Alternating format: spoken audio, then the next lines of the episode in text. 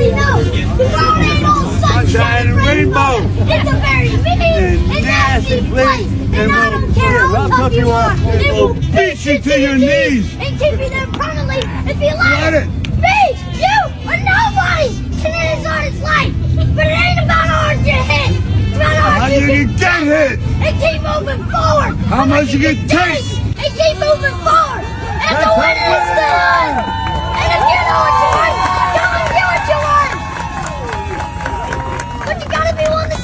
take that pointing fingers at people saying you ain't where you wanna be. Cause they him, her, or anybody. Cowards is that? It's that in you. You're firing that. What's up, Rocco? Дорогі бойові побратими і посестри, сьогодні, у День Збройних сил України, я дякую всім, хто робить свою важку роботу. Схиляю голову перед вашим подвигом, перед кожним солдатом, сержантом і офіцером, особливо перед тими, хто сьогодні у вогні боїв та під обстрілами у холодних замерзлих окопах та руїнах міцно тримає оборону та нищить підступного ворога. Саме ви, незважаючи на звання та посади, стаєте за майбутнє наших дітей. Це те, заради чого ми боремося, не маючи права на поразку. Гордий за кожного, хто сьогодні перебуває в лавах Збройних сил України. Дорогі захисники та захисниці, вже котрий рік поспіль цей день замість вітаю, вся країна каже вам дякую. Вами захоплюється армія світу, вас боїться противник. На вас чекає кожен українець, котрий перебуває на тимчасово окупованій території. І за вас молиться увесь наш народ. Україна не здається завдяки вам. І завдяки вам я знову і знову переконуюсь. Як би важко нам не було, але точно не буде соромно. Дякую за службу. З Днем Збройних сил України. Hey guys, I thought I'd do another update from Ukraine. Um, sorry, it's been a while since my last one. It's been absolutely insane here. Obviously, we're incredibly busy. Um, this is going to be a, actually not just an update, but it's also going to be a plea for assistance for my battalion. But I'll come to that in a second. First things first, um, I wanted to tell you what we've been up to. Uh, we've moved to a new position, which is fantastic. Um, actually, it's not that fantastic. I'm not 100% psyched about where we are. Um, but we're going again tomorrow. And we're going to keep going. And we're going to keep going until we move again. And that could be anywhere, Russia. Um, uh, and uh, and we do actually have a couple of uh, things in mind. Um, we've got a few suggestions to make to the to the battalion, uh, places that we want to go. Um, but uh, obviously, we'll work wherever we're placed, no matter, yeah, what what uh, how close to the enemy or whatever. Um, yeah, completely uh, completely sort of. Uh, still, sort of morale is incredibly high in the team, very high in the battalion. Um, the situation on the front line is the conditions are tough; they're miserable. Um, the Russians are still pushing. Um, we're just defending all across the front line. It's extraordinary to see the bravery of the Ukrainian army at the moment. Um, if it's impressive from halfway around the world, wherever you are, Europe, America, whatever, to be seeing the amazing uh, strength and tenacity of the Ukrainian people, well, we're seeing it up close. We're right here with them, and um, every day there are acts of extraordinary bravery and extraordinary, um, yeah, just yeah, bravery, I suppose, courage and um, passion and uh, patriotism that um, the whole world will never know about, but we do. We see it. Um, but anyway, uh, more on that later. Uh, also, this week, uh, particularly last week, I should say, um, a lot of training with the battalion. Uh, the battalion has been uh, given new marching orders. Um, and actually, that leads on to what I wanted to talk to you guys about. We've been training quite a lot in, in different ways, uh, particularly in regards to defending, assaulting trenches, that sort of stuff.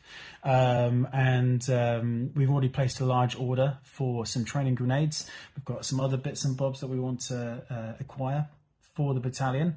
And uh, I thought I'd make it a bit of a Christmas uh, fundraiser. So it's going to be quite low. I know, obviously, it's, we're coming up to Christmas. and I want to. Um, there's we've done uh, we've done a few fundraisers over the last few months. Uh, I think the battalion is well equipped. Um, I think uh, many of the units that we've supported over the last few months are incredibly grateful for all that you guys have done. So uh, this small little fundraiser to get the team and the battalion, more importantly, training is going to go a very, very long way. Um, and yeah, so I'll, what I'll do is I'll, I'll, post a link to that below. Um, as I said, the um, the training grenades have already been ordered. Uh, as and when the money comes in uh, for the other supplies that the battalion wants, I'll just acquire that, get over, get it over to the battalion, and uh, maybe do an interview uh, with one of them soon. Um, one thing I haven't done yet is get an interview with the drone team. That's very important to me. Um, and I'll release that very, very soon. Uh, it's been, as I said, it's been a bit crazy of late. I have not been sleeping very well. Um, you have to forgive me if I look like uh, if I look pretty terrible. Uh, it's been pretty insane. One of the things that's quite cool that we've acquired relatively recently is thank you, Mother Russia. Um, we have an excellent pair of thermal uh, binoculars here. A thermal device gifted to us from the uh, Russian Federation. Uh, you can still see in the packaging the hole where the shrapnel uh, hit it. But that's a, that's a nice bit of loot um, that the Russians uh, have provided the Ukrainian military there. Um, one of the funny things is um, they're going to struggle to replace this because one of my uh, French colleagues told me that a lot of the material that goes into these devices that the Russian Federation created are actually French um, materials, which are obviously now embargoed. Embargoed. So um, yeah, they're going to struggle to replace those, to say the least. Um, but anyway, not much to report. As I said, deploying again tomorrow, deploying again the next day, deploying again, deploying again. We're just going to keep pushing, keep working, um, keep targeting uh, Russian vehicles, uh, Russian positions. We're going to keep training whenever we've got some downtime. And um, this operation, this summer offensive, is going to continue on. And I tell you what, and I'll finish on this, we should never have called it the summer offensive. It was. Um, mislabeled from the very beginning. It should have been called the Great Offensive. And what I mean by that is we are not going to stop pushing. It doesn't matter. Uh, in the last couple of weeks, we've had uh, a lot of snow.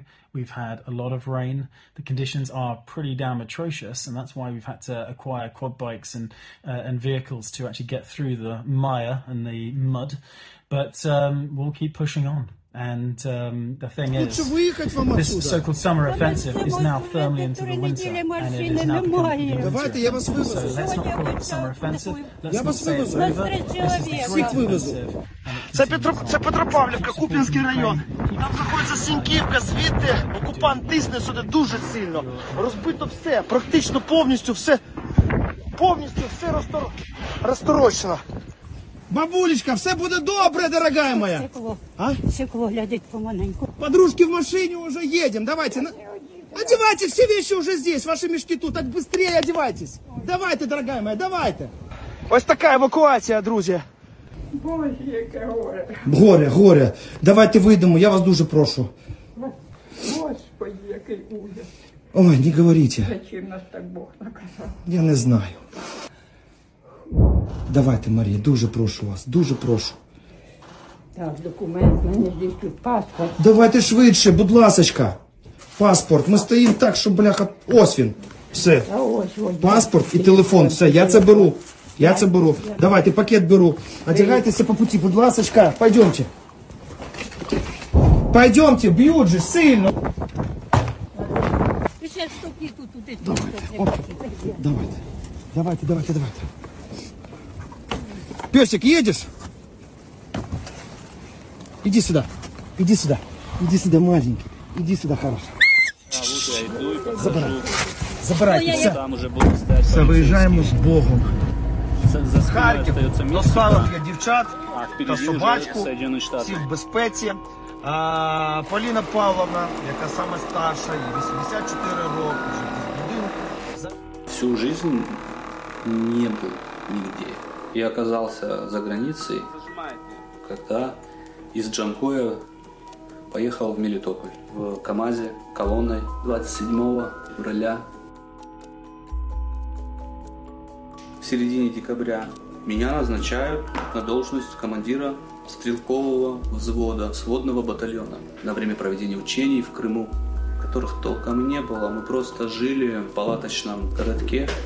Надо было тогда увольняться. Но тоже у меня накопление. Я живу под одной крышей с матерью в маленьком доме, а мне остается там три с половиной года, чтобы забрать три с половиной миллиона рублей. Никто не верил, что будет война. Все были уверены, что закончится учение, мы вернемся. Вместо этого поехали в Джанкой. 11 часов в КамАЗе как скот везли нас. Кто может напасть на Россию в здравом уме, трезвом рассудке, на ядерную державу? Ну, Украина точно не в первом десятке была бы даже гипотетически. Ну, никак. Ну как, ну это бред.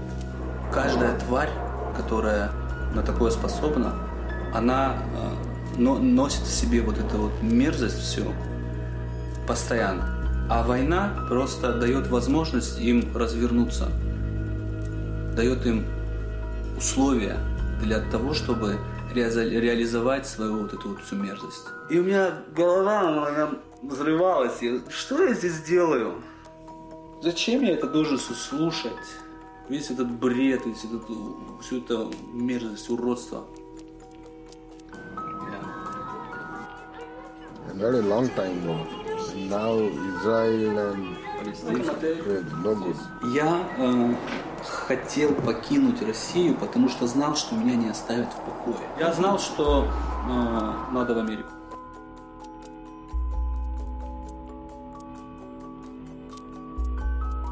В Нью-Йорке постоянная попытка найти место, где переночевать, что поесть.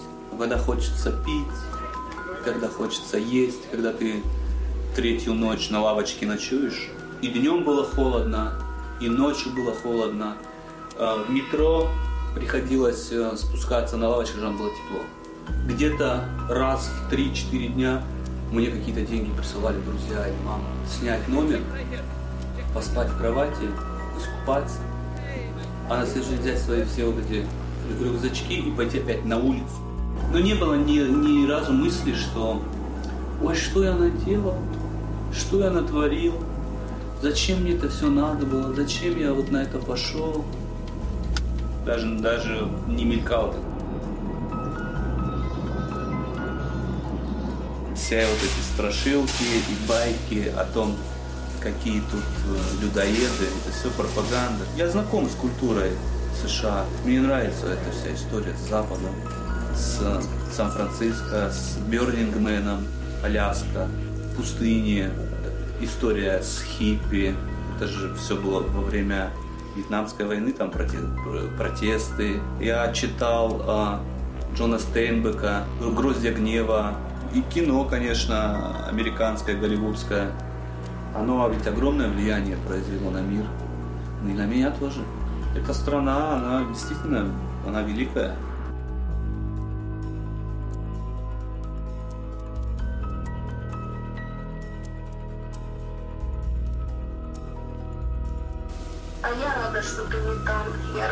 Что ты далеко от этого всего. И это меня утешает. Кто такой, ну, тот же Шойгу? Никто. И представь, 25 тысяч берут, снимаются с передних позиций. Что там будет? Вот и все. Мотиками они будут дырки закрывать. Они собирают. Я на Артемовский был. Они собирают двухсотых. Эксперты мира, целые институты западные спорили в прогнозах только 72 часа достаточно будет России, чтобы захватить Киев, или 96. Полторы недели понадобится россиянам, чтобы занять Львов, или две недели. Все боялись русских, а американцы боялись связываться с русскими. Если бы русские начали не с Украины, а, например, с Литвы, Латвии, Эстонии, совершенно не факт, что НАТО исполнило бы пятый пункт своего договора и вступило бы за эти страны. А может быть, начали бы отбуксовывать и предлагать компромиссные варианты. Давайте вы не будете там забирать эту территорию, оставите себе только Сувалкинский коридор и все, а мы вот за это вернем НАТО на состояние 97 года или что-нибудь в этом роде. Вот я допускаю, что это могло бы быть. Если бы украинцы не стали грудью, если бы не нашелся генерал Залужный, масса других генералов не менее талантливых в украинской армии, если бы пацаны украинские, футбольные фанаты не пошли добровольцами, даже не будучи оформленными никуда, просто взяли оружие и пошли воевать, не дожидаясь ничего, весь украинский народ не поднялся, не противостоял этой навале, то ничего бы не было. Россия бы, несомненно, выиграла бы, но украинцы выстояли. И это уже огромная победа. При абсолютно несоизмеримых боевых потенциалах Российской Федерации и Украины украинцы смогли уничтожить вот эту часть, превосходящую их боевого потенциала, Важлива добиться система логістики. Їхнім лідерам начхати на них. Тож російські солдати жахливо страждатимуть взимку. Я думаю, що ми побачимо зниження ефективності деяких їхніх дронів. Щодо української сторони, я впевнений, що ЗСУ не збираються знижувати темп. Вони продовжать тиснути на росіян на їхню логістику, бо не можуть дати їм ні дня відпочинку для зміцнення оборони. У мене немає жодних сумнівів, що Росія робитиме те саме, що й минулої зими, атакуватиме енергомережу, аби зробити життя цивільних жалюгідним. Мета підірвати готовність українського народу до спротиву. Тому засоби протиповітряної оборони мають бути першими у списку постачання зброї Україні.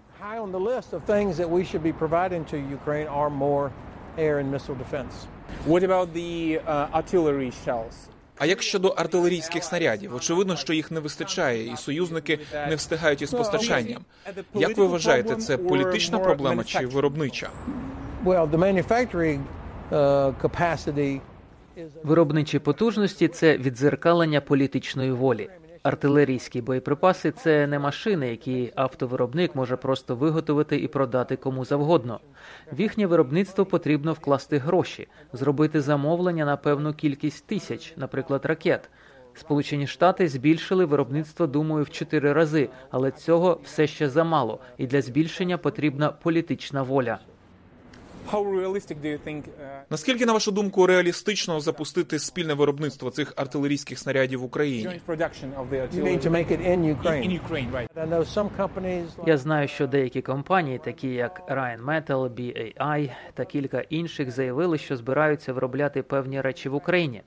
Але насправді треба звернути увагу ось на що. Давайте будемо відвертими. Що робила Україна з 2014 року? Вже мали бути гори артилерійських боєприпасів. Україна десятиліттями була серцем оборонної промисловості радянського союзу. Тому я вважаю, що Україна має зробити все можливе, щоб збільшити виробництво. От, наприклад, виробництво німецьких літаків у Другій світовій війні досягнуло піку в 1944 році, коли Німеччину вже бомбардували британці та американці. Тому так виробництво під час війни можливо збільшити. Even by Ukraine itself. Тобто навіть зараз без допомоги заходу Україна може це зробити?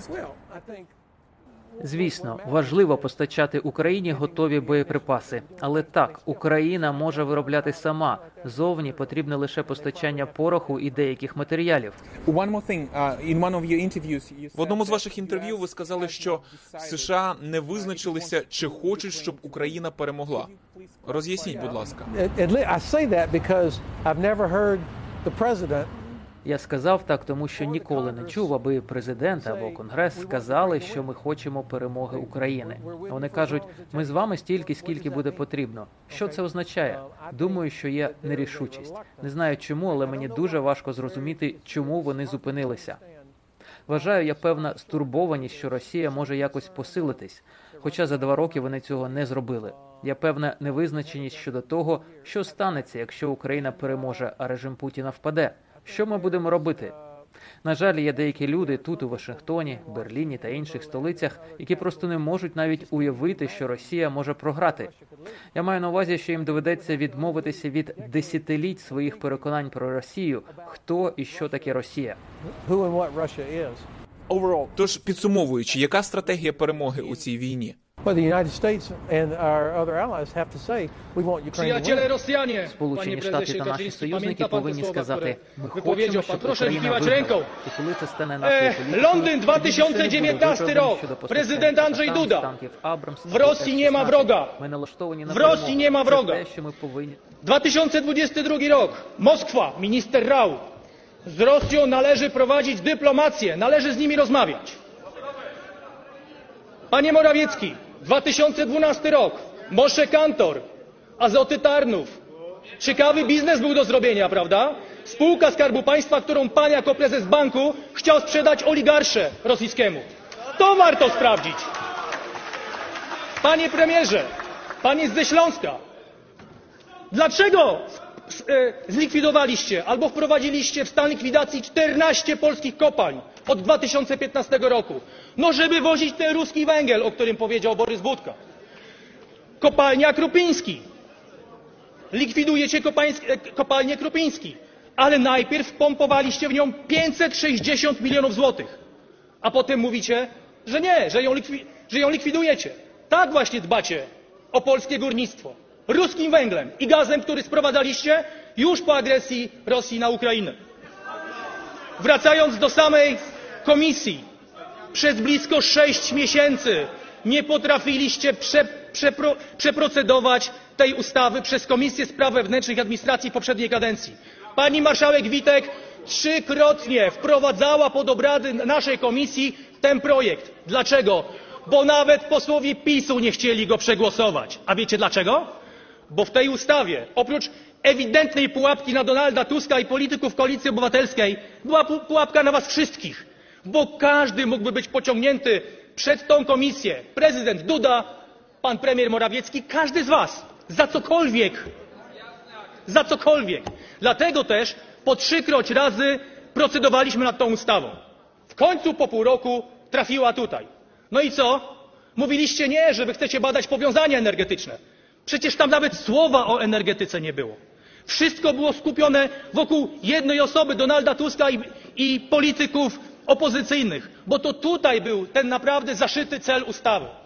Oskarżyć, wykluczyć z życia publicznego, napiętnować. Ale najpierw oczywiście obudować to iluzorycznymi jakimiś skandalami, o których tutaj, Państwo mówicie. Tak, ta komisja będzie miała co robić, o ile oczywiście ona się ostanie. Bo macie tyle za uszami, że po prostu czasu nie starczy, żeby ta komisja mogła w sposób prawidłowy przeprocedować wasze działanie z ruskimi na każdym szczeblu, nie tylko energetycznym. Podczas prac tej komisji również pamiętam, jak procedowaliśmy artykuł po artykule. Pamiętam, że do każdego z tych artykułów legislatorzy sejmowi łapali się za głowę. Każdy artykuł był nadziany błędem na błędzie. Po 13 razy złamaliście w tej, ustawie konstytucję. Nad tym się nie dało pracować. No ale co zrobił pan prezydent? Podpisał tą ustawę twierdząc, że ona będzie skierowana do Trybunału Konstytucyjnego, a nagle przyjął swoją propozycję ustawy. Dlaczego? No bo Departament Stanu Stanów Zjednoczonych oraz Komisja Europejska powiedziała, co ty chłopie robisz. No i przypudrował tą ustawę i teraz mamy tą komisję, jaką mamy, która jest tylko po to, żeby ciągnąć kasę, tylko po to, żeby cały czas próbować udowodnić opinii publicznej, że wszystkiemu, co jest teraz za waszych rządów, jest winny. Tusk oraz inne osoby, co jest absolutnie kardynalne. Ta ustawa miała być wyłącznie politycznym obuchem, nie miała na celu wyjaśnienie żadnych powiązań energetycznych. Bo ja ciekawy jestem, co powiedziałby pan Jasiński, który w 2006 roku powiedział, że on nie miał czasu prze, przeczytać umowy gazowej na 2,5 miliarda metrów sześciennych, którą podpisywaliście z Rosjanami. Co by powiedział? Co się dzieje z ruskim gazem? Co się dzieje z gazem płynnym, który nadal jest kupowany przez was? To jest dopiero, to jest dopiero paranoja. Wy tutaj próbujecie mieć usta pełnych frazesów, opowiadacie o jakiejś polityce, a sami, sami jesteście umoczeni po uszy w tym, co robicie.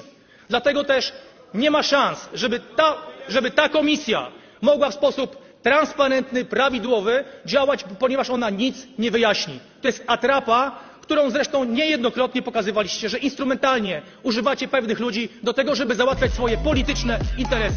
Dziękuję bardzo. Говори, откуда ты? Краснодарский край, город Армавир.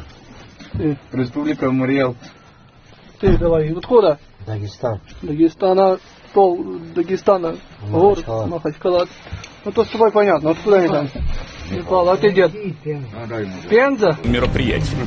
Например, мы все прекрасно знаем, что да, положение русского народа, по мнению самого же русского народа, нельзя назвать блестящим.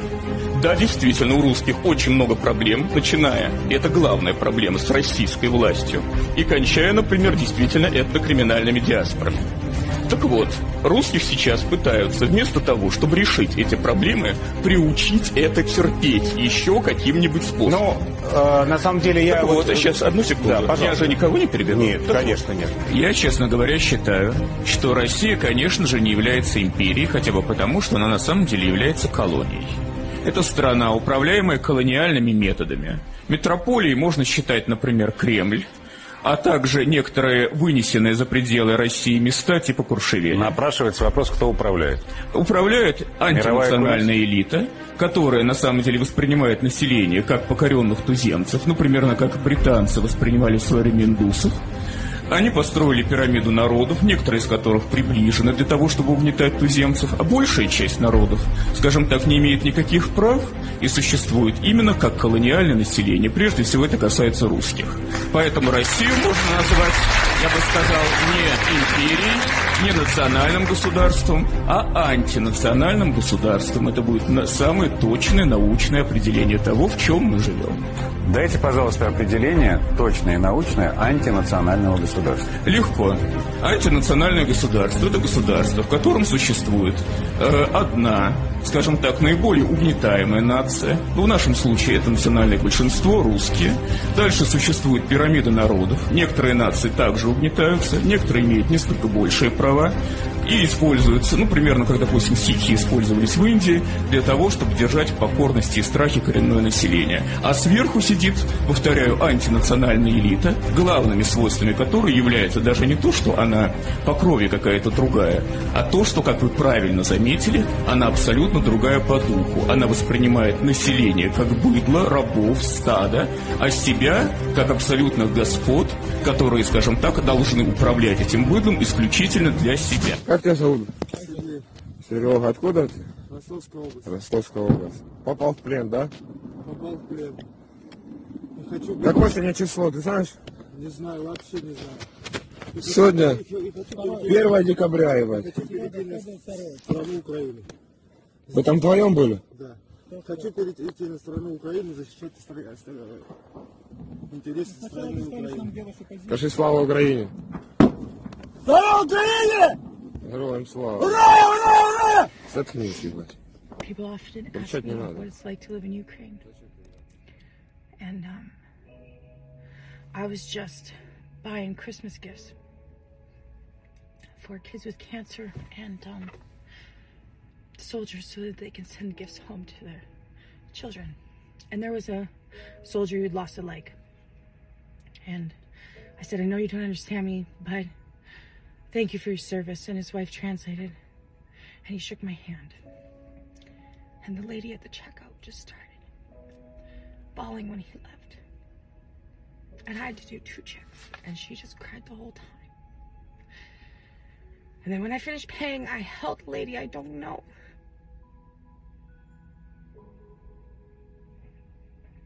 I am in Kiev. And I'm like nine hours from the war. But the war is with us all. And you can't go shopping without seeing somebody missing a limb. And it is not uncommon here. Nobody looks twice anymore. You just know that those people sacrifice for their country. Living in Ukraine is, um, you can see pictures of people eating out at dinner, but the war is with them and it'll never leave. And it means strangers embracing at checkout lines because you are broken. It is hell. It is hell because even if you are having a good time, your mind is somewhere else or your heart is somewhere else and you are broken on the inside. Рустам Маханович, Республика Дагестан, город Махачкала. 08 08 07 87. 70-й полк мотострелковый, мотострелковой дивизии. Кнаев Дмитрий Андреевич, 051096, Звенигорский район, деревня Нижний Помела, Республика Мурел. А, Прикомандирован в 70-му полку. Еремин Владимир Вячеславович, 29.12.1982 год, 70-й полк. Я Такал Сидарко, Лепала, 70-й полк. Моисеев Вячеслав Анатольевич, 21.02.1971. Город Пенза, Россия. Я лично сам сдался. Я. Сам. Ну, сами сдались. Надоело. Маш, привет. Не ранены, в плену. Обращаются идеально, они не как рассказывают. Кормят, поят. Отношения хорошие. Сходи, пожалуйста, в военкомат, если увидишь это видео. Попытайся достучаться до военкома, чтобы он хотя бы, хотя бы внес список для обмена меня. Нашим всем женам надо будет идти в военкомат и дать 20 списков на военнопленных. То есть настолько устали, я не знаю. Вот у меня есть друг, прекрасный мужик, золотые руки. Я ему говорю, что вот на Западе там не так плохо, как те рисуют. Там человек защищен. Вот посмотри, давай я тебя свожу в Финляндию. Да нахер мне твоя Финляндия? Я говорю, ну там, посмотри, там медицина бесплатная, там образование бесплатное, там зарплаты другие. Он все время где-то работает, колымет, ему постоянно начальство не платит денег. А он говорит, да нахер мне твоя Финляндия, не поеду я никуда. Там все рабы. Я говорю, оба-на. Почему? Так. Почему? Страх. Потому что если он туда приедет и увидит, что там действительно так, как я ему рассказывал, и если он это поймет, то у него будет просто беда и горе, и он поймет, что он думал совершенно неправильно, и воспринимал мир неправильно, и жизнь, и людей, и вообще все. Боязнь когнитивного диссонанса. Я, Беднев Андрей Юрьевич, приехал на территорию Украины для защиты жителей Донбасса от западного влияния и националистических групп. Находясь здесь, получил несколько ранений в результате общения с местными жителями я не видел ни одного националиста, либо каких-то иностранных военнослужащих. Тем не менее, находясь дома, я также понимаю, в каком низком уровне жизни мы находимся, поскольку даже у меня дома в нашей большой стране нет. Жить бы мне в такой стране, чтобы ей гордиться. Только мне в большом говне довелось родиться.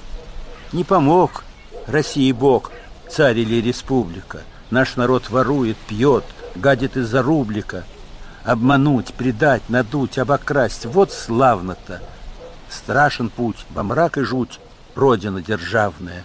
Сколько лет все нет и нет жизни человеческой, мчат года, всегда беда, над тобой Отечество. Хлопчики, я, я дуже-дуже щасливий з того, що мене, мене попросили записати вам привітання. Хочу вам побажати всього самого найкращого і перемоги над нашим одвічним ворогом Рашею. Перемоги, повернутися живими, здоровими і всього найкращого. Наши башкирские пацаны напились, бабу поймали в городе, изнасиловали, убили и труп сожгли. В смысле, наши башкирские или наши аургазинские? Наши башкирские пацаны. А, это когда было? Ну, это было где-то дней пять назад. И все на все это глаза закрываются, да? Ну, конечно, ты что. А они местную, в смысле, нашли там? Да, хохлушку. Че, их там много было? Четыре вроде. А этот напиши то, что пленных, когда в плен берут, им пенножемонтажный есть? Ну. Вот и за это запенивают. Уф, не надо такие вещи мне рассказывать. Ты чё? Ну, Это правда. Яйца Ты отрезают. давай это, такие ужасы не рассказывай. The family of a former soldier killed fighting the Russians in Ukraine are calling for more UK support for the war effort. Christopher Perryman, a former army sniper, was killed last month. He said he went to Ukraine because he hated President Putin's bullying tactics. Well, his family were unaware he was on the front line, believing he was out there on a training mission. Dan Farthing's report includes some graphic images. I'm very proud of your son. I wish he was still here, but I'm very, very proud of you. Known as Pez to his army mates, the 38 year old father was from a military family from Stanley in County Durham. Christopher will be the fourth generation of soldiers within our family. Uh, that's the Perryman family. Uh, my great grandfather, obviously my grandfather, my father, myself, and now Christopher. He went to Ukraine after the Russian invasion, telling his mum he was out there training. I was proud of him. I was worried, but he told us he was just going to train some soldiers. I knew there was a war going on, but I never really thought he was part of that. I never knew that until the day he died. Initially, I was very angry that he hadn't told us. I understand why he didn't. And this is Christopher's reason for going. So my name's Pez. We're all of us are going to Ukraine because we don't like bullies. And unfortunately, Russia is bullying Ukraine. It must be in my blood. We, we don't like bullies. And what that man stood for was humanity. Humanity and his fellow human beings. Since the start of the war, at least 12 British nationals have been killed in Ukraine. The government strongly advises against any travel there, saying the risk to life is high. The circumstances of Christopher's death in southern Ukraine remain classified. His body was returned to the UK with military honours. People who he's fought with in Ukraine, messages and all that, and the respect them Ukrainians have shown him. They've treated him like a god. They really have. They've looked after that lad.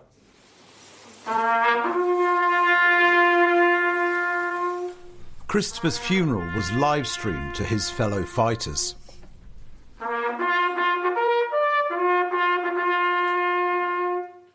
The amount of phone calls, messages from complete strangers from all over the world that I've never even heard of any of these people. And it is such a massive comfort knowing that he made such a difference and had such an impact on so many people's lives. Like he really did matter. He wasn't just he wasn't just a soldier though. He he, he was my brother. He was my best friend. Being a triplet was uh, hard work at times. Um, we were we used to fight like cat and dog continuously, but we were just so close, um, just to bond like like not even like a normal brother and sister relationship. We were just really, really, really close. He tried a 9 to 5 job, it didn't work. Tried settling down in the UK, that didn't work. So all I can see is he died doing doing what he did. And he was very proud to work with the Ukrainian people. He made a lot of friends and and I'm very, very proud of him. But I'm very cross with him as well. Because he died and he shouldn't have. So I tried telling them not to cross the border as such and to look after himself, keep his head down.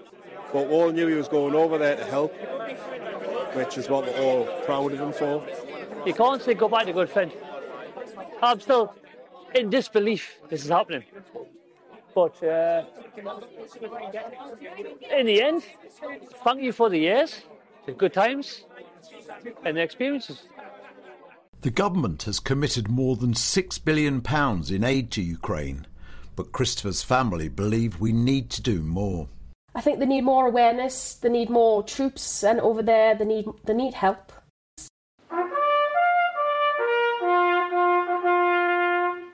My heart is bursting with pain, but bursting with pride. I'm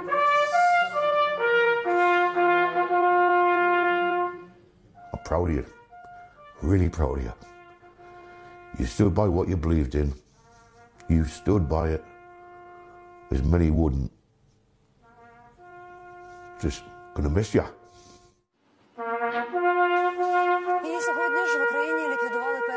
Важкий бомбардувальник типу Ту-22М.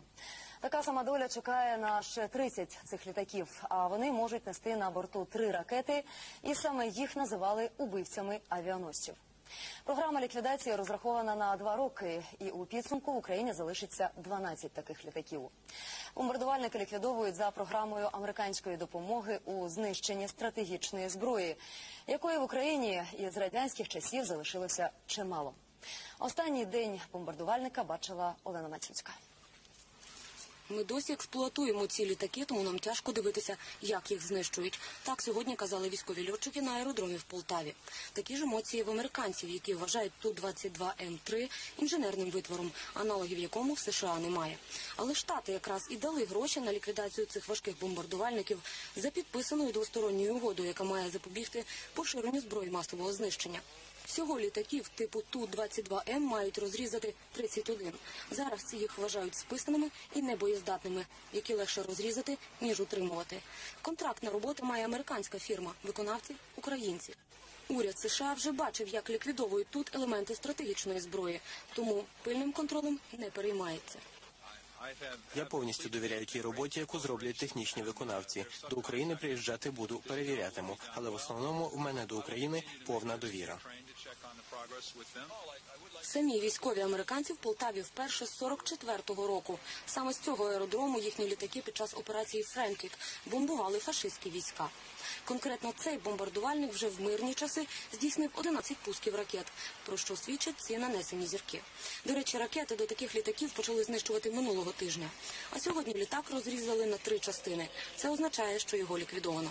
Пізніше метал розсортують. Так за нього армія отримає більше грошей на купівлю житла військовим. Льотчики ж від такого скорочення авіатехніки постраждати не повинні, бо за такими списаними літаками екіпажі не закріплені.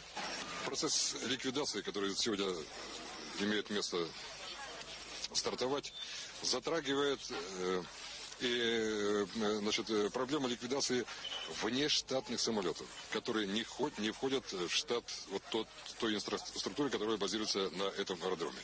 То есть э, сегодня интересы личного состава, который служит и эксплуатирует вот свою технику, сегодня не затрагиваются.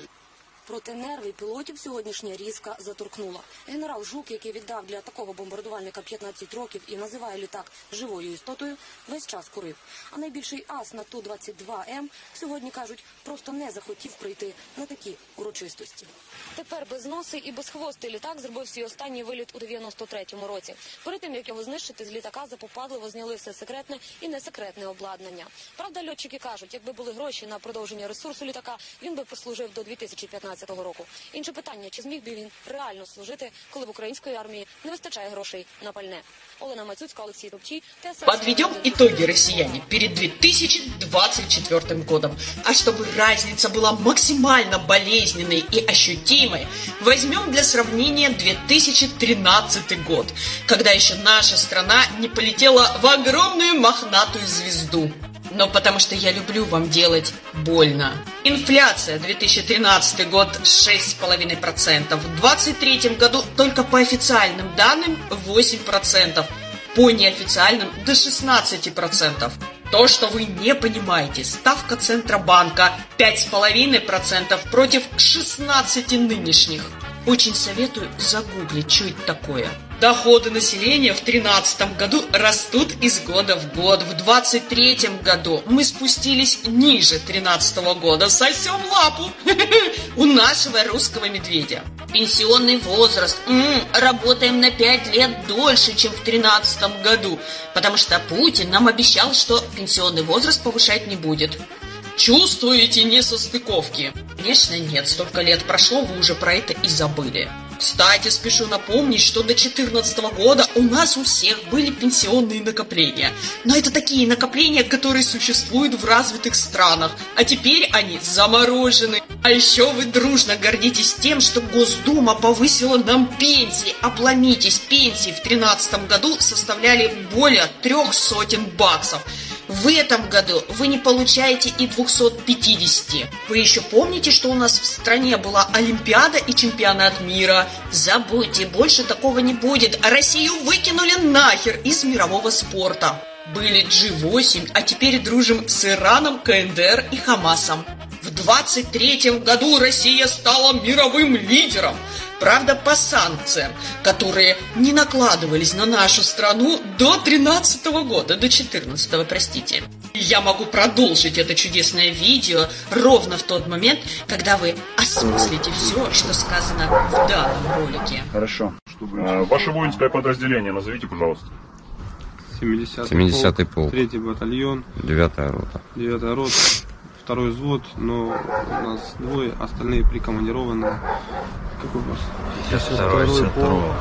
первый батальон, третья рота. Второй. Второй взвод.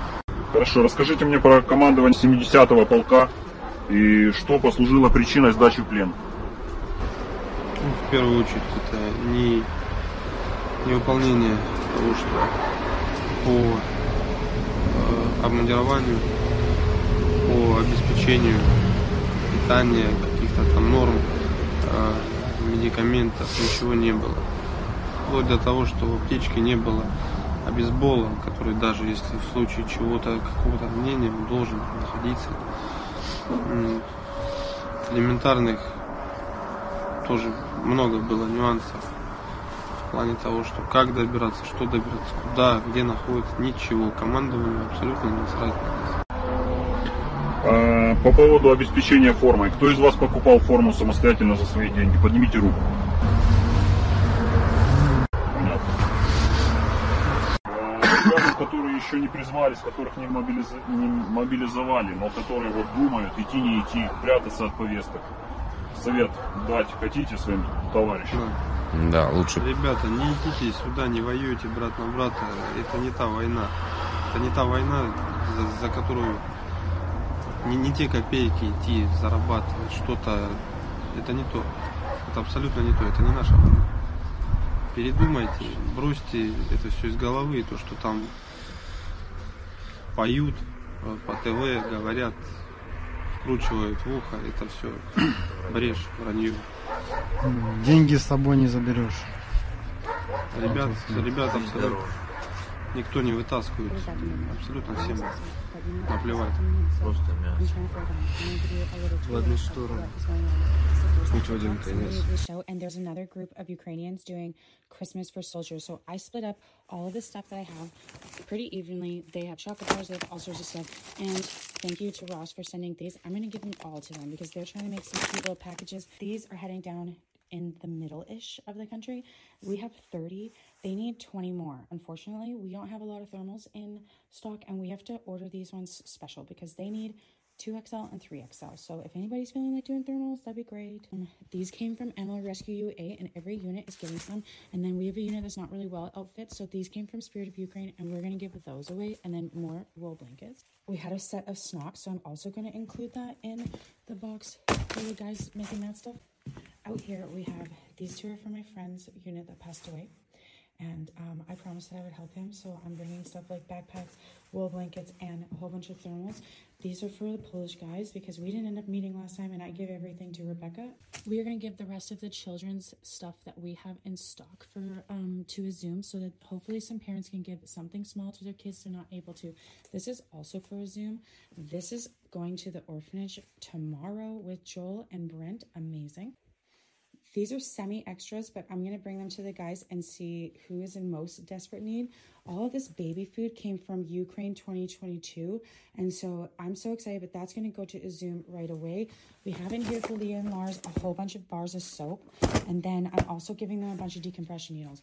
On Friday, all of that leaves because a thousand children need presents and we have extra Do a quick So we're giving them update from Ukraine. Obviously, and a whole it's uh, it's going. it's Veterans Day today, isn't it? Oh wait, it's the uh, so the military Day. day today. Yesterday we had the Volunteers Day, and it was a day dedicated to the amazing people from around the world, all the amazing people in Ukraine as well, of course, that have been donating their time, their effort, their passion, their creativity, their love towards Ukraine. And today is the day where we honour international and um, uh, Ukrainian veterans and soldiers who are defending Ukraine. So, uh, particularly special day. This time last year, I received my medal. I did a post a little bit earlier. God, I can't believe um, how much time has passed since that day um, and what's happened in the in this last year.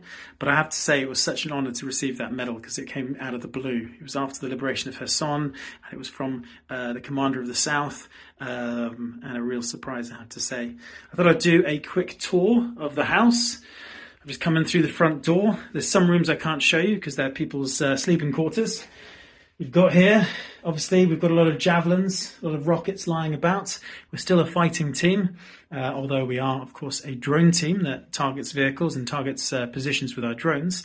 Uh, but we can also be called on at any point to perform our traditional role, which is as a reconnaissance unit, uh, requires us to have some the ability to hit quite heavy, i.e., anti-tank. Got a PKM. We've got uh, sniper rifle. We've got uh, our, our, sort of um, assault rifles, which is the Grot, uh, grenade launchers, that sort of stuff. So uh, if we do need to clear a trench line, if we do need to attack, or more importantly defend, then that's something we can certainly do. But this middle room is used mostly for storage. You can see some of the uh, uh, sort of uh, cases over there, the uh, wardrobe. In that room, we've got all the uh, smaller supplies, things like loads of MREs. I brought with me something like 200 British MREs um, when I came here last. Or actually, I think it was 300 when I when I got back from my little holiday. So they're all stored in there. I'll tell you what. When you're on the front line, freezing cold, really good quality food goes a long way. So anyway, there's um, uh, a few different bits and bobs there, explosives, that sort of stuff. Here in the central room, this is the place where I rest my head.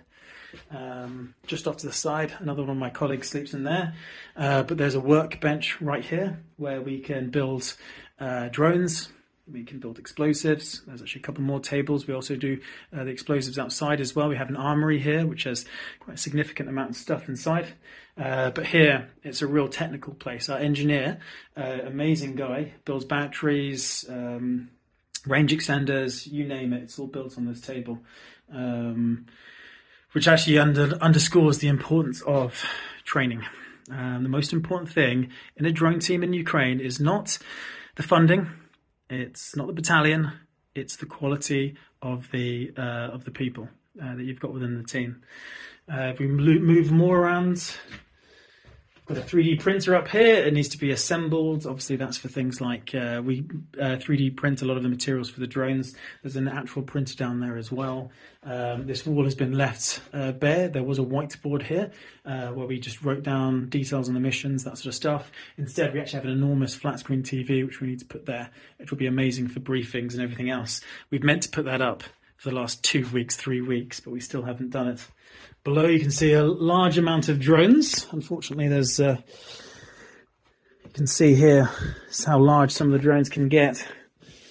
Um, this one here is electronically detonated. Uh, this drone, you can see that there. That would be typically used by us for anti-armor uh, missions, because obviously we want the uh, warhead to detonate at the back, so it forces the explosion forward, can penetrate the hull and destroy the vehicle. Uh, for other drones, they'll be impact detonated. So we'll uh, tend to have a uh, uh, the yeah the explosive will be at the front. That's a smaller drone, sort of a seven-inch drone there. Uh, we like to use those against sort of anti-personnel missions, that sort of stuff. Um, you can see a, a, Mavic controller up here with a range extender on it. Down there is one of the Mavics this Mavic will be used. It's the one that actually I take on missions, uh, which actually can drop grenades um, on people's heads. So that's obviously an anti-personnel uh, drone that's used very regularly, and um, yeah, it's used alongside the FPVs, which is our primary mission, I suppose you could say. Uh, this is a, a, capability that we introduced to the battalion, which is amazing.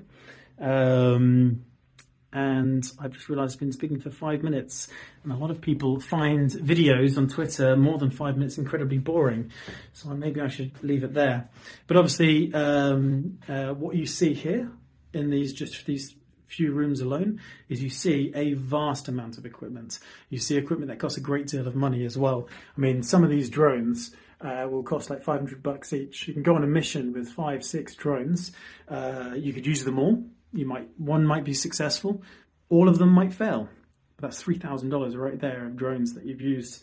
Um, even the bags themselves amounts to hundreds and hundreds of dollars worth of equipment um, to set up a really good functional drone team. I would say you need at least fifteen thousand dollars, and then you obviously need a regular amount of money after that to uh, to keep them going.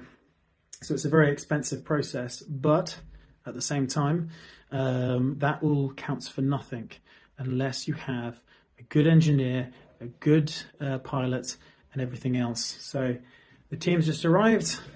That's the end of the update. The. Thank you very much for listening. Appreciate it. Mr. President, given the current impasse, would you be okay with Democrats willing to uh, put more on border policy to get this current package through? Yes. What would you be okay with Democrats agreeing to? I've already laid out in our negotiations with Lankford and others what we're willing to do, significantly more. Particularly by starting off equipping the border capacity that we need on the border, from judges to more border security, in addition to making some substantive changes. But they're unwilling to do it. We thought we, I, I really thought, I felt good for a while. I thought we were making some real progress. Lankford's a decent guy. It looked like he was prepared to move in a way, in a direction that we could come up with a compromise, both changing in substance, changing policy on the border, as well as security at the border. But they walked away. It's take everything we have here, um, their one proposal, which is extreme, or nothing. In the meantime, the nothing means we don't get any support for our friends and our the innocent people of Ukraine. Anyway, I'll talk to you more after the. Right. Well, I was involved with building a project, uh, helped with um, implementing a, a, a vaccine payment system for our providers. It's called um, a pay per dose system. So it means that every time someone gets vaccinated, they get um, they get a payment for it as a provider. And um, I helped build it. I implemented it. Um, and when I was looking at the data, which is part of my job, I noticed some discrepancies with the dates um, of death. People getting, people dying within a week of being vaccinated. So, what did you notice when you first started to look at this data as you were building it? Well, as soon as the system went live, we noticed that um, people were dying almost straight away after being injected. So that sort of prompted my curiosity a bit, and um, so I, I, dug a little deeper. And I am a scientist by nature. I, I love science. It's my all-time favorite. I've got a I've got a master's degree in science. Oh, uh, nobody, potentially good nobody data. knows this data. Nobody but me in New Zealand has seen this data.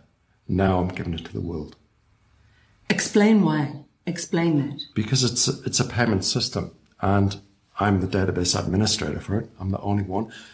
Because New Zealand is a small country, you can get away with one database administrator to do this. So I'm in a, unique position in the world, and because New Zealand is a tier one country with really good IT, um, I was able to manage and build the system, and as be the only database administrator needed to look after it. In other countries like America or Britain, um, you'd need a whole team of people. So it would be very difficult for one person to get access to all of this information. But in New Zealand, because of the size and because it's got really good IT, I happen to be the, the one. A lot of people want to know what was my batch? What can you do to help Kiwis with that? Okay, so what I did with the data was um, look at the top 10 um, batches that were had a high death count, a high mortality rate, and I put them on a chart, um, which you can see up there. So it's got a, a batch ID, which is our internal um, number for a batch, but you can easily get the Pfizer batch ID from that. It shouldn't be too difficult. Tell us more about that because a lot of people will say, hey, that's only the top 10. I want to know my batch. What would you advise? Yep, you can do that. There's a, um, there's a website, Find My Batch, for the whole world that can actually find that. Um, and I, we can list this on um, a website, the whole number of batches. There are 119 individual batches so far in New Zealand, 119 Of the Pfizer. of the Pfizer. Actually, now of all of them, because we have we have Moderna, we have AstraZeneca, we've, but they're only few and far between. Mostly it's Pfizer. Mostly it's Pfizer in New Zealand. So people can find that. Yeah. Find my batch. Yes, they should We'll be able to. Yes. below. So what I did was our internal batch ID. I counted the number of vaccinated within that batch, and then I found out who was dead. Wow, let's have a look. And so we then look at the percentage of the ratio. So do we know if these are all Pfizer, the top 10? Yes, they are. And this is Pfizer's batch number one. We've had 711 from batch number one vaccinated. 152 of those died, which makes a 21% Percentage, yeah. death, That's death the rate. mortality rate from that Mortality rate. batch. They are high. Now, There are different ways to look at the data. You can slice it and dice it. So another way I looked at it was are the vaccinators themselves, um, what are they doing? Are we looking at some who have got a higher mortality rate than others? And sure enough, if we look at the next one, unfortunately there are. So what we have here are the top 10 vaccinators who have the highest ratios of mortality. for privacy reasons, we have redacted the names of those jabbed and the names of those jabbing. Yeah, we have to. We have, yeah. So we've just Because- called it vaccinator one. Yeah, but these are individuals. These are real people. These are real numbers. This is government data. So the top V1 has vaccinated 246 people, and 60 of them are now no longer with us. And that's is nearly 25 25%. One in four, nearly one in four, that that person vaccinated is now dead. And you can come up with any number of reasons for it, but the, this this should never happen. This should never happen. If if they were all doing their job correctly, if there's a, a normal vaccine, it would be 0.75. And if you were arguing, okay, there was one vaccinator who was incompetent, not doing the job properly, that's an aberration. But look at the other numbers. Yeah. So it looks, then we start to say, what is it they were putting into people's bodies? Because the uniformity is what they were putting in. Look at this one 621 by vaccinator, the third highest vaccinator. 621, 104 people dead. Nearly 17% of the people they jabbed. And unless they, they're going round um, terminally ill cancer wards and injecting people um, who they know are going to die, then there is no other explanation for this data. And why would they be doing that anyway? You know, it doesn't make any sense. The vaccine is meant to protect those people. On the left there, the big red line, is the Christchurch earthquake event. So that is the outlier, and that's a, a lot of people died on that day. From there, the next line where you get more than 120 people dying is sometime 2012. Then you get nothing for a year, 2013. I am at the front lines. Um, I'm waiting to give thermal socks to the 22nd Brigade, but I need your help. So I'm in a predicament, and one of the groups that we're supposed to give a thermal imager to, they're not getting a hold of me. I cannot go home with this because I'm going to visit another group that has requested one, and my friend passed away, and it's his units. They have nobody else.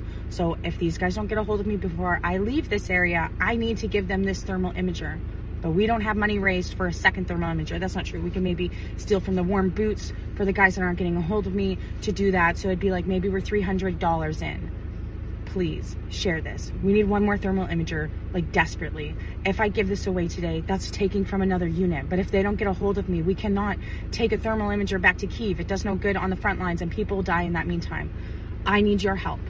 Please, please, please Share it out there. We need a thermal imager. We don't need to concentrate on the rest, but let's just do one. Can we please do one? They're 1,397 US dollars. And if you buy it on the pop shop, it's a little bit more. It covers the fees and the transfer of the conversion of the money when I try to get the money out to pay for it. But please, please, please share it. It's like, it's not that much money. If we all just put in $5, we can help save some lives out here. У вас все виноваты, только не Россия. Кто вторгся на территорию чужой страны с оружием? Кто приехал сюда на танках стирать города, убивать людей? Запад или, блядь, вы?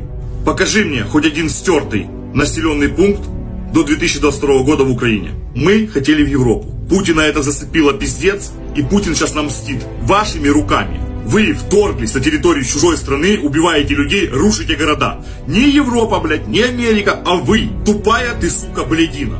Как живет Грузия, как живет Осетия, которую вы оккупировали. Сравни, как люди живут, блядь. Руины и стройки, блядь. И Чечню не надо мне пример приводить, потому что вы не выиграли войну в Чечне. Чечня выебала вас, нахуй. Только не выебала не вся Чечня, не, не ичкерийцы, а, блядь, кадыровцы вас выебали. Сейчас вы платите им дань, блядь, его сын получает медали, а вы, сука, на коленях ползаете. Что, кому-то слабо сказать, что Кадыров пидор? А? Что он вор, грабитель или убийца? Всем слабо. Потому что он придет вас, поставит на колени, и вы будете публично просить прощения. will never put Ukraine in Russia and then trust Putin not to have a relationship with China. Let me tell you something. That's no That's not reasonable. my deal. That's That- not my deal, yes, Chris. it's exactly what I'll- you said. you do this at every debate. I'll just- I'll you exactly say no, is. don't interrupt me. I didn't interrupt you. Okay, you Tell say them this. about how you wanna do send this. kids to at- die. You Go do for this at every debate. You go out on the stump and you say something. All of us see it on video. We confront you on the debate stage. You say you didn't say it, and then you back away. And I want to I'll say tell you what? exactly no, what I said, Chris. I'm not done yet. Well, this is, now is look. this is and here's nonsense. This man is spewing. This man is spewing nonsense. Let me tell you something. This is the fourth debate. The fourth debate that you would be voted in the first 20 minutes as the most obnoxious blowhard in America. So shut up for a little while. I'm I'm gonna respond to that. I want to Chris, say your version of no, I want to respond to that. After, We're after the to I'll that. take that. повести временных лет. И там написано, что слово «Русь» распространялось на север современной территории Украины. Новгород контролировался Киевом, а не наоборот. Мы Русь, а вы кто такие?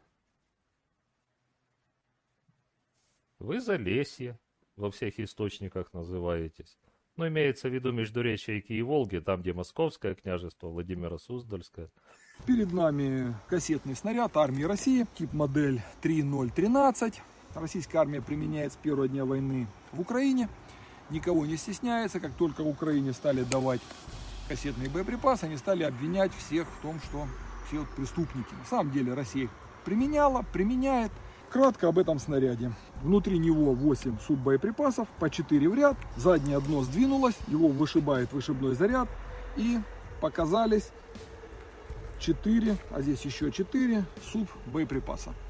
Вот здесь крышечка, под крышечкой ленточки, которые в полете высвобождаются и стабилизируют этот суббоеприпас. По большому счету это большого размера граната. В американских снарядах гранатки поменьше, там их 40 штук 152 миллиметровом снаряде. Это тоже 152 миллиметровый снаряд и в нем суб боеприпасов 8 штук.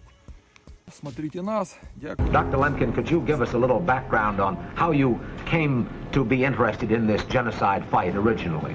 So you see, uh, as a lawyer, I thought that uh, crime should not be uh, punished by the victims, but should be punished by court, by international law.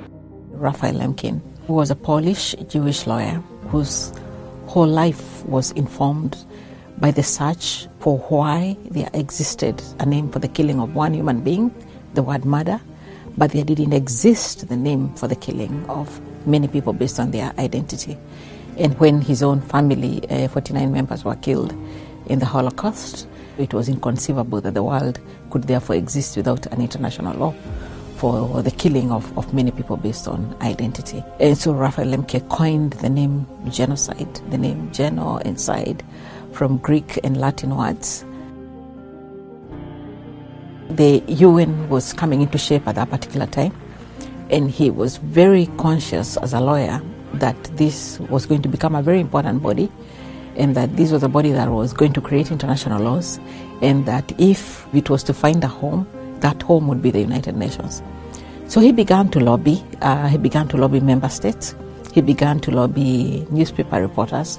And uh, the argument was a very profound argument because he said small countries do not have any protection. Big countries can protect themselves with arms, but small countries can only protect themselves through international law. And eventually he succeeded in getting a committee created, and he was one of the members of that committee that then drafted uh, the Convention for the Prevention and Punishment of the Crime of Genocide. And so, through his tireless efforts, we got the United Nations to adopt as its first international human rights treaty the Convention on the Prevention and Punishment of the Crime of Genocide. That was adopted on December 9th, 1948. The General Assembly affirmed that genocide is a crime under international law. Медик 15 бригада давал таблетки. наркотики. Какие таблетки? Ну, они как-то на «М» называются, я не помню точно. Для того, чтобы сутки быть в подвижности, не, не было ни усталости, ничего. Чтобы не есть, не хотеть, и волны. А Это только вам выдавал или всем предыдущим тоже? Ну, в пяташке всем. А с чего разрешение это все происходило? Кто медику давал разрешение, чтобы давали таблетки? Мол- Молот. Молот. Молот давал? А Да. молот это кто такой? Он всем накатом вот этим руководит. А где молот Все. находится? Сейчас на Эльке. Сейчас на Эльке. Да. Он постоянно находится в этой, на этой зоне, да? Он, да, когда... В этом районе. Да. А сколько, находится. а сколько таблеток давали? Сколько По личного состава было? Сколько личного состава было, который получил таблетки? Вот эти все 100 человек получали. Все 100 человек получили таблетки. А предыдущие получали таблетки? Да. А как их завозят? Официально или неофициально? Ну, не знаю, он их привозит откуда Об этом истории, ну, как бы никто не говорит. И ты говоришь, пятнашку набирают всех торчков бывших для того, чтобы Да. таблеточки лучше Да, да, заходили. да, да, да, да. То, что мы натворили при большевиках, это никаким богом, конечно, быть, понял, на разгуманным, непростительно. Друг над другом, над детьми. И то, что творим. Никуда мы не годны. Что это за народ, который называет себя великим, кого могут как, как телку на поводке водить, как бычка. А его и водят. Че он такой-то? Убогий-то никуда не годный. Те его совратили, те его погубили, те объели, те распродали. А он-то где был? Народ-то сам. Он-то что делал? Ой, свободомыслие на Святой Руси. Не душа бесовская, рука легка, много Русь московская совершит греха. Это моя гениальная дочь стихи родила. Ну, хорошо. Много Русь московская совершит греха. Долго будет маяться, только лги, не лги, все ж придется каяться, доплатить долги. Well, good afternoon, everybody. Uh, thanks for being here. Lieutenant General Plain, uh, thanks for that kind introduction and for all that you do for this outstanding institution of higher learning. Ladies and gentlemen, Dr. King once said that the ultimate measure of a man is not where he stands in moments of comfort and convenience, but where he stands at times of challenge and controversy. We're living in just such a time. And we must all decide on where we stand. So we are determined to help Ukraine fight to defend its territory and its citizens. We are determined to deter Russia from any further aggression, including against our NATO allies. And we are determined to show the world that America will not flinch in our defense of freedom.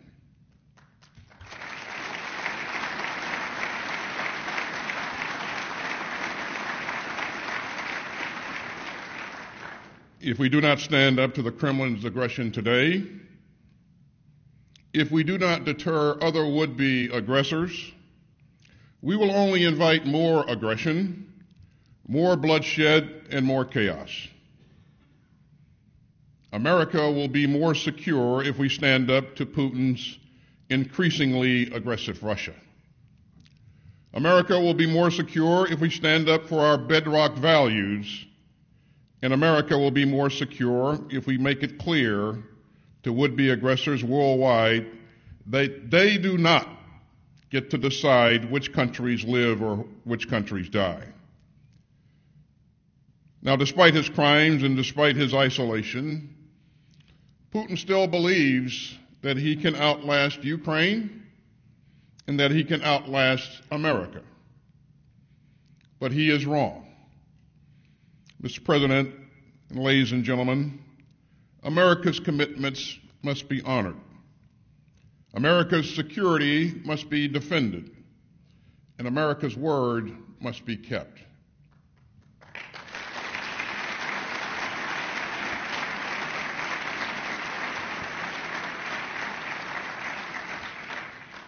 Mr. President, we last saw each other a few weeks ago on my most recent trip to Kiev.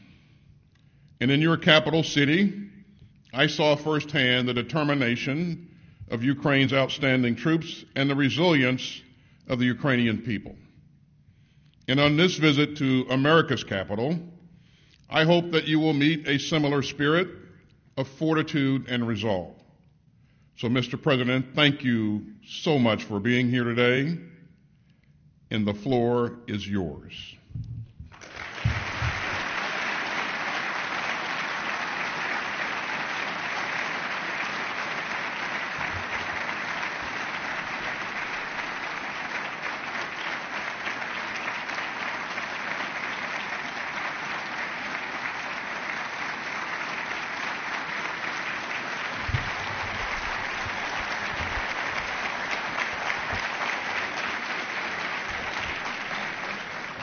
Thank you so much.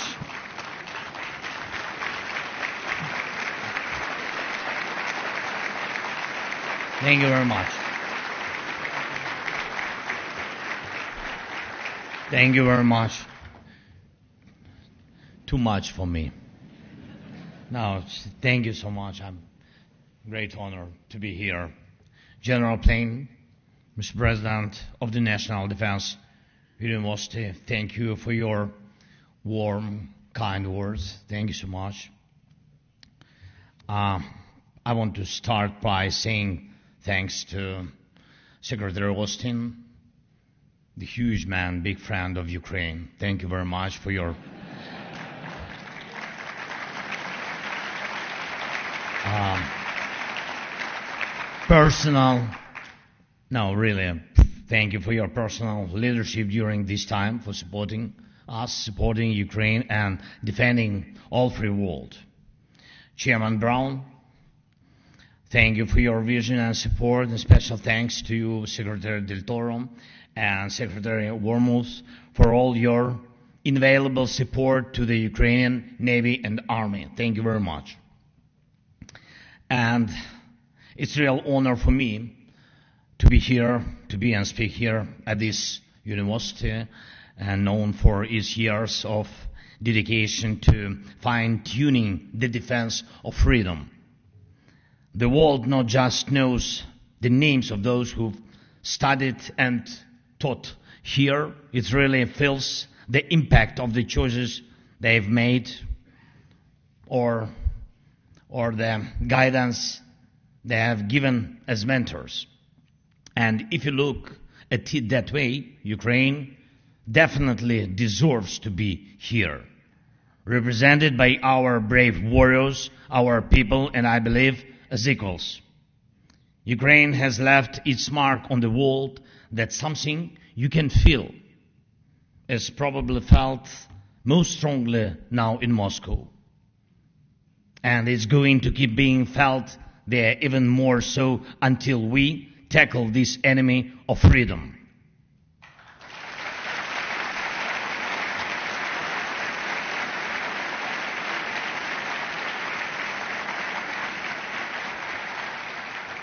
Ladies and gentlemen, in many speeches and lectures given in places like this uh, university or similar ones, people often talk about after the collapse of the Berlin Wall. As soon as you hear that, you get what, what they are talking about, the time period, the emotions, the leadership involved.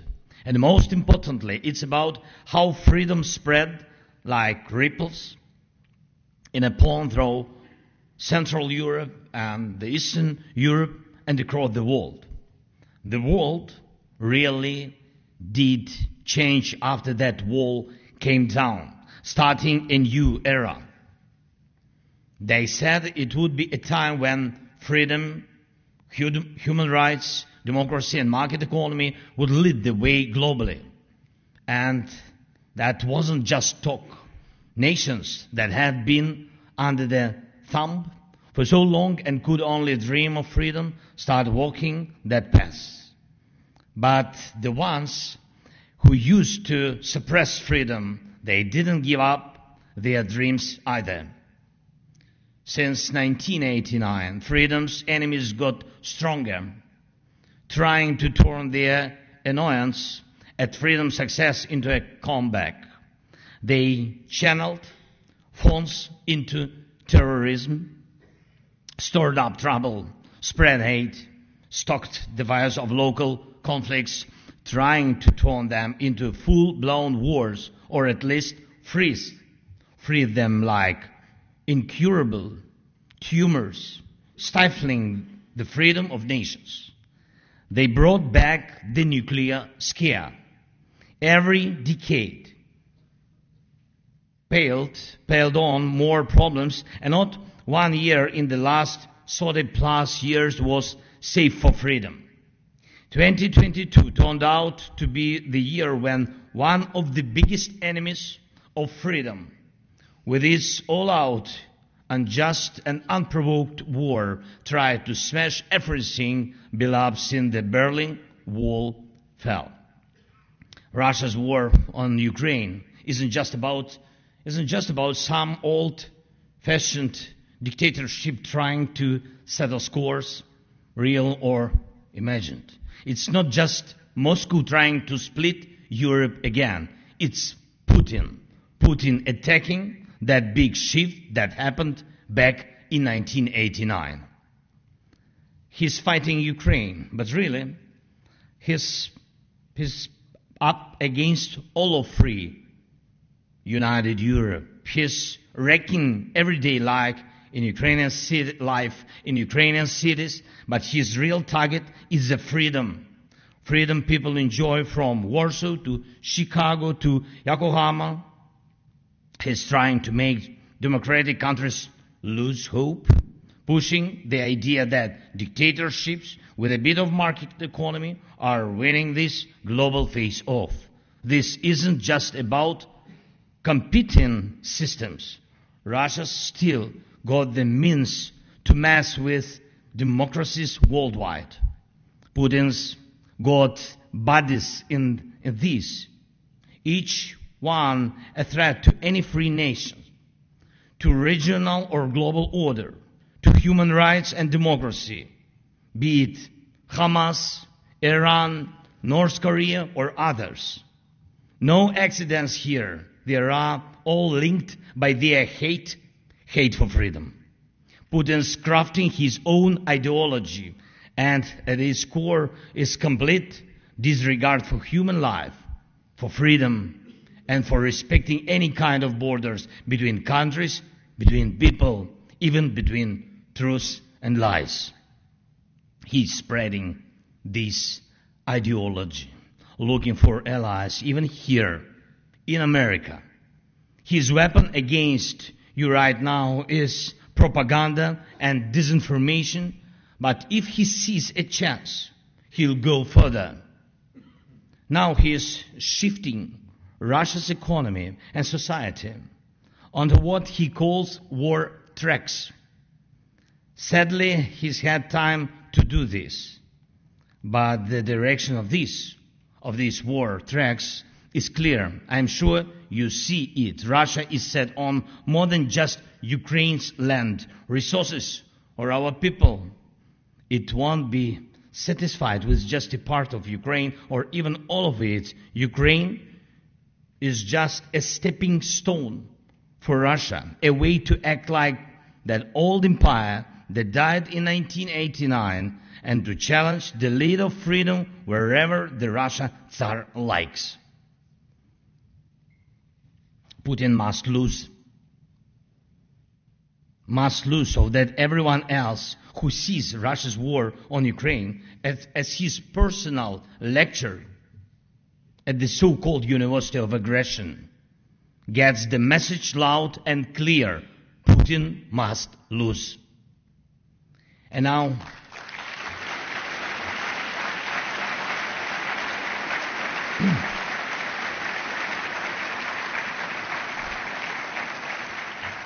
and, and now I want to share three points about Ukraine's impact. The impact, the impact I started talking about at the very beginning of my speech.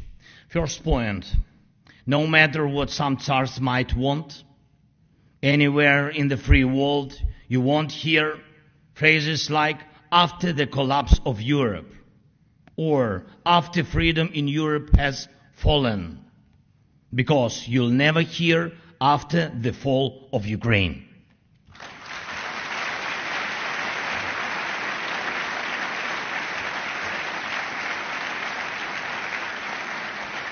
And we are going, and we are going to stop Russia right at the start of its global war against freedom, right where the first front line is on our land, in our skies, at our sea.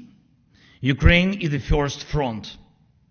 But we've got to make sure, and we can make sure it doesn't come to having a second or third front against freedom somewhere in the Baltic countries or another part of the world when there's a chance to defend one country's freedom to avoid fighting in other lands. That what should be done.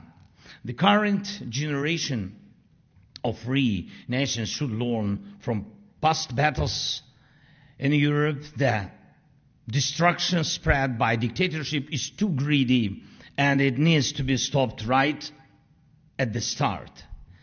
And I wanted to remind everyone that exactly, exactly on this day, December 11th, 82 years ago, the United States, with soldiers, officers, generals, America's sons, daughters, just like those present here now had, had to join the continental war in Europe.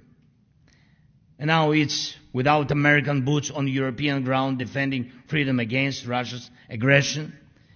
American Bradleys, HIMARS, 155 caliber artillery, ATACMS, Patriots, F-16s can get the job done in Europe. Exactly how global freedom needs it. The, the whole world is watching us, observing what destiny other free nation could face to live freely or to be subjugated. Ukrainians haven't given up and won't give up. We know what to do and you can count on Ukraine and we hope just as much to be able to count on you.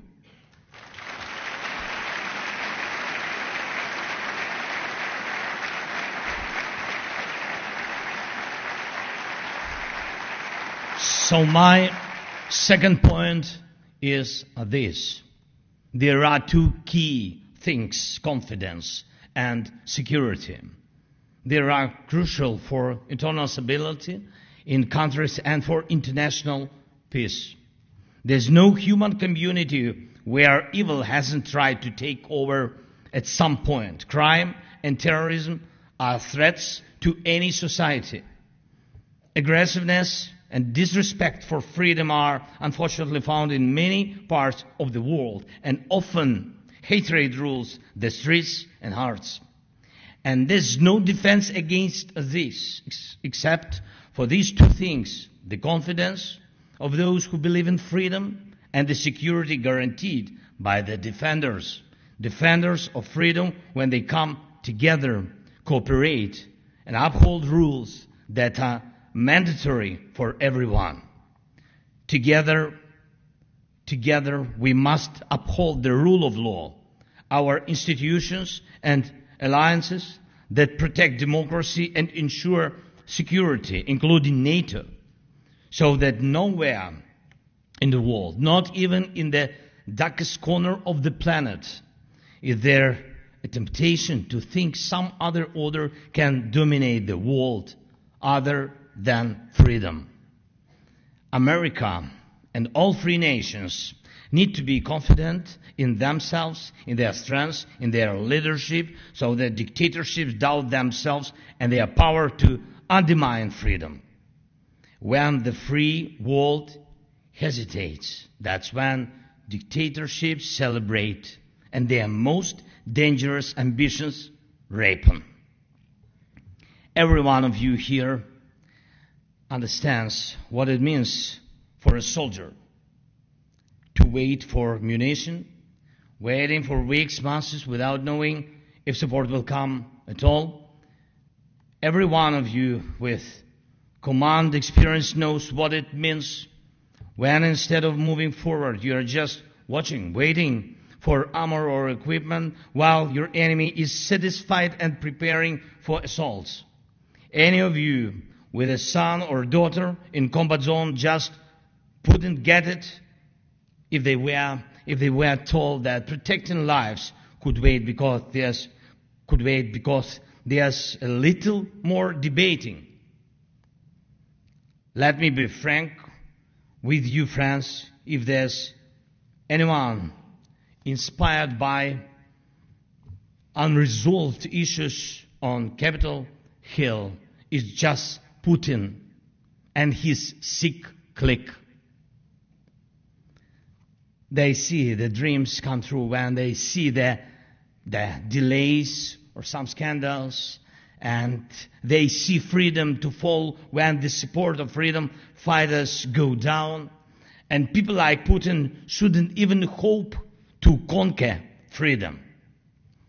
And we can show our children, grandchildren, what real confidence is, as was shown to us, to us when in Berlin, the great words were spoken, tear down this wall. We need no less confidence now than President Reagan had then. And I believe this is our common goals, that the security established after 1989 is fully restored and preserved, that freedom has then proved that when its boundaries expand in one country, freedom for all people expands. And that next year, in 2024, the aggression of the current enemy of the free world begins to collapse just like that wall. And we can make it real. So, moving on to the sword point, ladies and gentlemen, our actual achievements are something to talk about. And alongside with our partners, we've already accomplished more than anyone expected when Russia started this war. Ukraine is in a battle against a nuclear state and one of the biggest armies. But, but despite everything, we have already regained 50% of territory that Russia captured at the beginning of this war. God bless our warriors.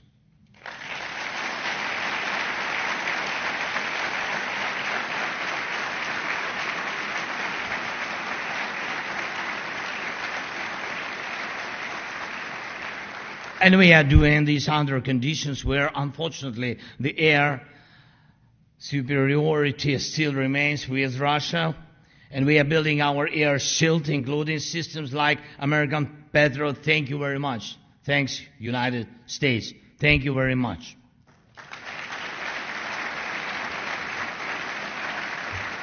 And it's really helped and helps which protect our cities from missile attacks.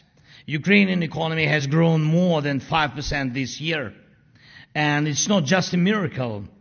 And uh, it's the result of, of courage of our warriors, our entire nations, and the crucial support from America, from other global democracies, from our partners. And when cities are safe, freedom boosts the economy. And we are working with President Biden, and I'm very thankful to him, so that Ukraine and the US can produce weapons together necessary for protecting, protecting freedom. This will make Ukraine beacon of confidence and security for all of Europe, for our now joint allies and partners. Ukraine won in the Black Sea. Yes.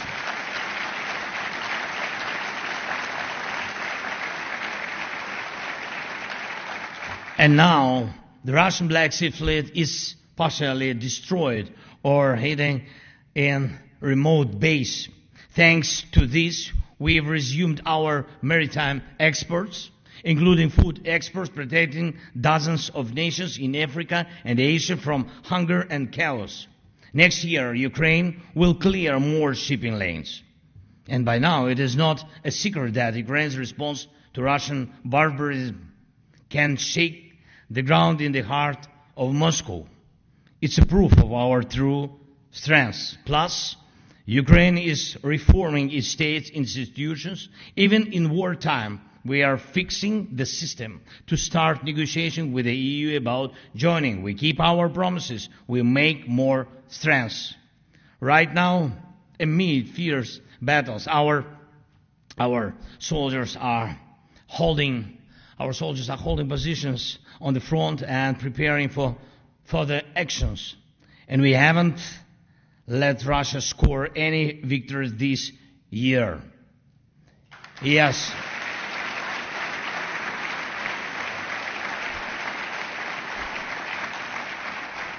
Putin tries to create new problems, but our tactic isn't just about waiting what Russia will do, not just about adapting to the problems Putin creates. It's about effectively solving problems.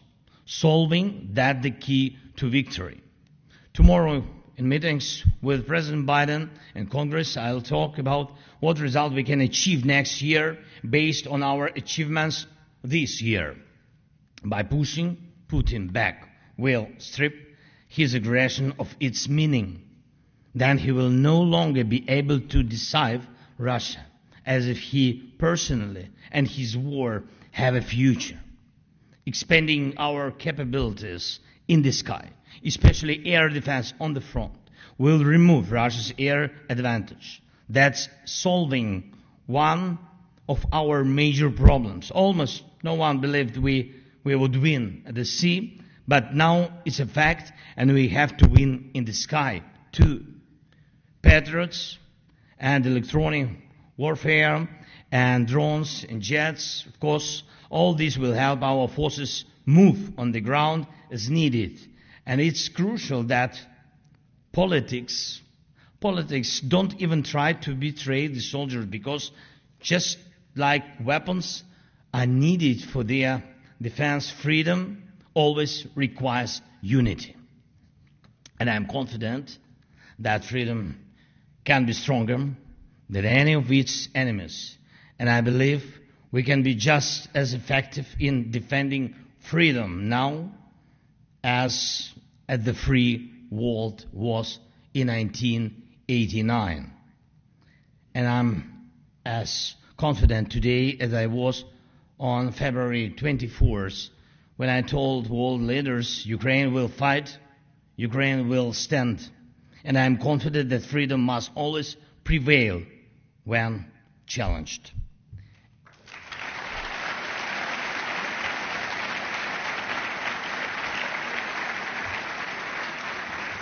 And I thank, thank you, America, for your support. And I believe that one day at this university, not only those who studied Russia can give lectures, but also Ukrainians who defeated Russia. From Stettin in the Baltic to Trieste in the Adriatic, an iron curtain has descended across the continent. Behind that line lie all the capitals of the ancient states of Central and Eastern Europe. Warsaw, Berlin, Prague, Vienna, Budapest, Belgrade, Bucharest, and Sofia. All these famous cities and the populations around them lie in what I must call the Soviet sphere. And all are subject, in one form or another, not only to Soviet influence, but to a very high and in some cases increasing measure of control from, uh, from Moscow. An attempt is being made by the Russians in Berlin to build up a quasi-communist party in their zone of occupied Germany by showing special favors to groups of left-wing German leaders. A- at the end of the fighting last June, the American and British armies withdrew westward in accordance with an earlier agreement to a depth at some points of 150 miles upon a front of nearly 400 miles in order to allow our Russian allies to occupy this vast expanse of territory which the Western democracies had conquered. If now the Soviet government tries by separate action to build up a pro-communist Germany in their areas, this will cause new serious difficulties in the American and British zones and will give the defeated Germans the power of putting themselves up to auction between the Soviets and the Western democracies. Whatever conclusions may be drawn from these facts, in facts they are, this is certainly not the liberated Europe we fought to build up, nor is it one which contains the essentials of permanent peace. On the other hand, ladies and gentlemen, I repulse the idea that a new war is inevitable, still more that it is imminent. It is because I am sure that our fortunes are still in our hands, in our own hands, and that we hold the power to save the future, that I feel the duty to speak out now that I have the occasion and the opportunity to do so.